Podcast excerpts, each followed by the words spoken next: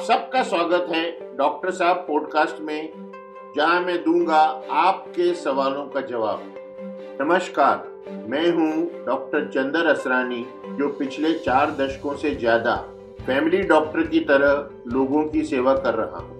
MBBS होने के साथ साथ मैं फैमिली मेडिसिन में पोस्ट ग्रेजुएट निष्णात में हूँ और अब कोविड में ऑनलाइन शुरू हुआ है। मैं तो पिछले 20 साल से डिजिटल कंसल्टिंग कर रहा हूँ। मेरे पेशेंट सारे दुनिया में फैले हुए हैं। और फैमिली प्रैक्टिस के साथ साथ मैं कॉरपोरेट हेल्थ केयर भी एडवाइस करता हूँ। और पिछले 18 सालों से मैं सोशल मीडिया पर फेसबुक ट्विटर लिंक्डइन पर स्वास्थ्य के संबंधित जानकारी बांट रहा हूँ। तो अब सही है कि ये सब करने के बाद मैं आ रहा हूँ आपके पास डॉक्टर साहब पॉडकास्ट लेकर।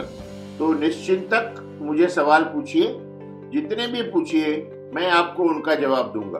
तो भाइयों और बहनों, तैयार रहिए अपने सवालों के साथ क्योंकि डॉक्टर साहब आ गया है।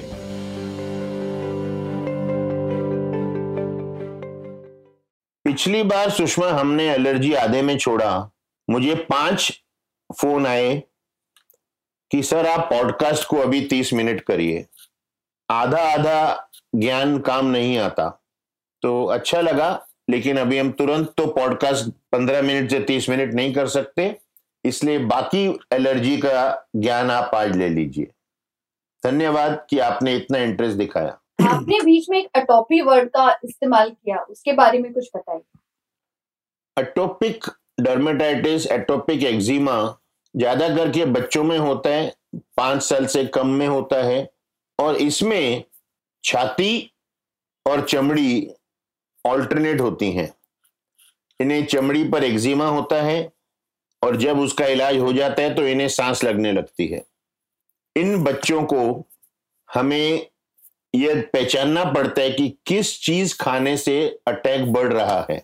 कुछ बच्चों को सूखे मेवे से बढ़ता है, कुछ को अंडे से बढ़ता है तो वो पहले पहचानना पड़ता है, उसके बाद इलाज काम कर सकते हैं।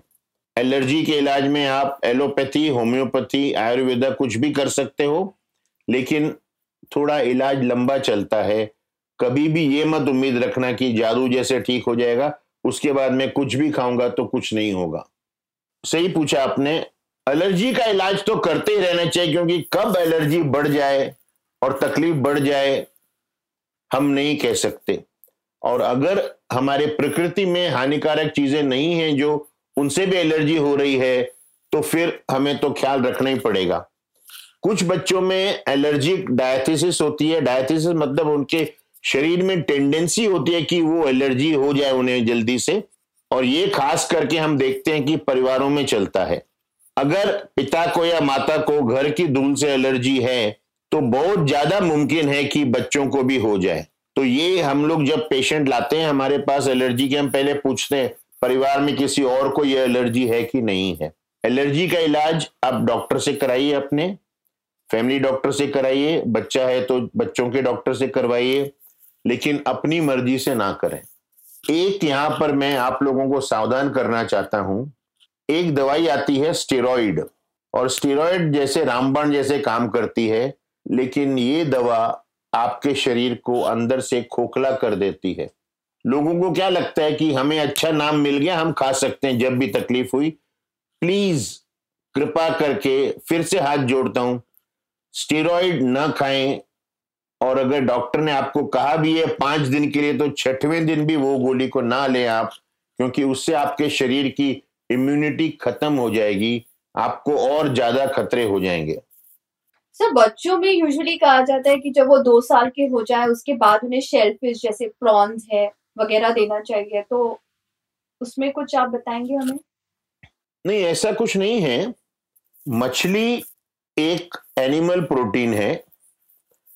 तो हम लोग अक्सर बच्चों को नौ महीने बाद से एनिमल प्रोटीन देते हैं। तो आप नौ महीने बाद से बच्चों को मछली थोड़ी थोड़ी दे सकते हो। और हर चीज़ जब शुरू की जाती है बच्चों को तो पहले थोड़ी मात्रा में दी जाती है। देखने के लिए कि उन्हें एलर्जी तो नहीं हो रही। ये प्रॉन, झींगा, खेखड़ा, क्रैब, ये सब दो साल बाद देना चाहिए, ऐसा एक मिथ्या है, इसमें कोई सच्चाई नहीं है। हाँ लेकिन एक बार अगर एलर्जी है तो वो फिर उस बच्चे को देना ही नहीं चाहिए। अब जैसे किसी को अंडे की एलर्जी है, मेरा एक मरीज़ है जिसको अंडे की एलर्जी है, आप मानोगे नहीं, एक बार तो वो मरते मरते बचा, किसी क्लब में था, एलर्जी हो गई, पास में हॉस्पिटल था, बच गया। अब वो कहीं भी केक भी खाता है पेस्ट्री खाता है तो पूछ लेता है इसमें अंडा है कि नहीं है। तो ये सब हम लोगों को सावधानी बरतनी चाहिए। एलर्जी हो जाएगी तो ठीक हो जाएगा ऐसा नहीं है। एलर्जी जान लेकर भी रह सकती है। सर अगर एक बार किसी ने आइडेंटिफाई कर लिया या उसे पता चल गया कि मुझे इस चीज़ से एलर्जी है तो क्या वो ज़िंदगी भर वो चीज़ ना खाए? हाँ जी ना खाए। पता कैसे लगा है कि हमें इस चीज़ से ही एलर्जी है? देखो, एक तो हम पता कर सकते हैं कि आज हमने झींगा खाया और एलर्जी हुई। लेकिन अगर किसने इडली सांबर खाया है या डोसा सांबर चटनी खाया है तो किससे एलर्जी हुई तो उसको फिर देखना पड़ेगा। उसमें एक एक चीज़ करके देखनी पड़ेगी। लेकिन इसके लिए एलर्जी टेस्ट होते हैं। कुछ लोग एलर्जी टेस्ट चमड़ी पर करते हैं। जो चीज़ एलर्जी करती है उसे हम लोग एलर्जेन और एंटीजेन कहते हैं, और जो शरीर का रिएक्शन है उसे हम एंटीबॉडी कहते हैं। कुछ लोग चमड़ी पर, त्वचा पर छोटे छोटे कट लगाकर एंटीजन देते हैं, और उसमें कितनी सूजन आती है उससे जानकारी लेते हैं कि एलर्जी है कि नहीं। लेकिन आजकल ब्लड टेस्ट भी आ गए हैं। आप चेक कर सकते हो कि किस चीज़ की एलर्जी है। अगर आपको लगता है कि आपके बच्चे को दूध की एलर्जी है तो आप आईजीएम मिल्क टेस्ट कर सकते हो लैब में जाके। आप आईजीएम एग वाइट आप IgM egg yellow IgM peanut IgM gluten IgM wheat, हर चीज़ चेक कर सकते हो। आईजीएम हाउस कर सकते हो, क्योंकि आखिर ये हमारे बच्चे या परिवार के किसी की जीवन का सवाल है तो हमें ये पता करना चाहिए फिर वो चीज़ हमें बिल्कुल नहीं देनी चाहिए कभी भी। सर आप कुछ टिप्पणी देना चाहेंगे कि एलर्जी हो जब हम क्या कर सकते हैं जनरली? दो टिप्पणियाँ देना चाहूँगा। एक तो जो चमड़ी पर एलर्जी होती है ना जिसे हम एक्जिमा या डर्मेटाइटिस कहते हैं उसके लिए मैं कहूँगा कि आपकी त्वचा को हमेशा मॉइस्ट रखें नम रखें। तो पहले आपको ढाई से तीन लीटर पानी पीना पड़ेगा। आप मॉइस्चराइजर लगाएँ क्योंकि सूखी त्वचा में खुजली ज़्यादा आती है, एक्जिमा ज़्यादा होता है। तो आपकी त्वचा नमी, नम रहनी चाहिए। पानी ज़्यादा लें, फल ज़्यादा खाएँ, दूध, दही लें, त्वचा आपकी नम रहे और अगर डॉक्टर से पूछ के कुछ मॉइस्चराइजर लगाएँ या डॉक्टर जो कुछ मल में या क्रीम दें, वो लगा लें। अगर आपको लगता है कि आपको किसी स्मेल से, जैसे पेट्रोल, डीजल की फ्यूम्स आई उसकी बदबू या आई तो आप उससे हट जाएँ दूर अगर आपके बच्चे को घर की धूल में हो रहा है और आप सफ़ाई कर रही हैं तो बच्चे को या तो पहले से बाहर बिठा दें या उस वक्त बाहर भेज दें फिर आपकी इम्यूनिटी कैसे बढ़नी चाहिए उसके लिए मैं कहना चाहूँगा ये मैंने कोविड में भी काफ़ी लोगों को बताया था ध्यान से सुनिए और चाहें तो लिख लें एक स्वस्थ, वयस्क इंसान के लिए, पुरुष हो या महिला हो, दो से ढाई लीटर पानी, दो फल, डेढ़ सौ से दो सौ ग्राम सलाद, एक ग्लास दूध, एक कटोरा दही, पाँच बादाम, एक अखरोट, रोज लेना चाहिए। रोटी और चावल पे ज़ोर कम डालें, सब्ज़ियाँ ज़्यादा लें, एक सप्ताह में कम से कम दो तीन बार हरी सब्ज़ियाँ ले लें।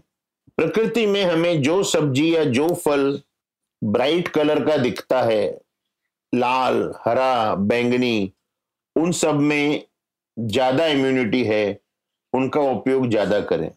और ये सब खाने पीने के साथ तीस मिनट वॉक कर लें रोज और कम से कम सात घंटा सोएँ। स्ट्रेस कम रखें। अगर आप ये सब करेंगे तो आपकी इम्यूनिटी अच्छी रहेगी और आपको ज़्यादा एलर्जी तकलीफ़ नहीं देगी। अगर आप एलर्जी की कोई दवा लंबे समय के लिए ले रहे हैं तो आपको उसमें भी ये सब करना ज़रूरी है, क्योंकि आपको दवा का असर जल्दी होने वाला है उसके बाद धन्यवाद। मिसिस कपूर, मैं आशा करता हूँ कि आप इस वक्त सुन रही हैं। आपके सारे संदेह के मैंने जवाब दे दिए हैं। कुछ और होगा तो हमारे नंबर पर फ़ोन करके पूछ लीजिए। तो हम फिर अगले एपिसोड में उनका जवाब दे देंगे।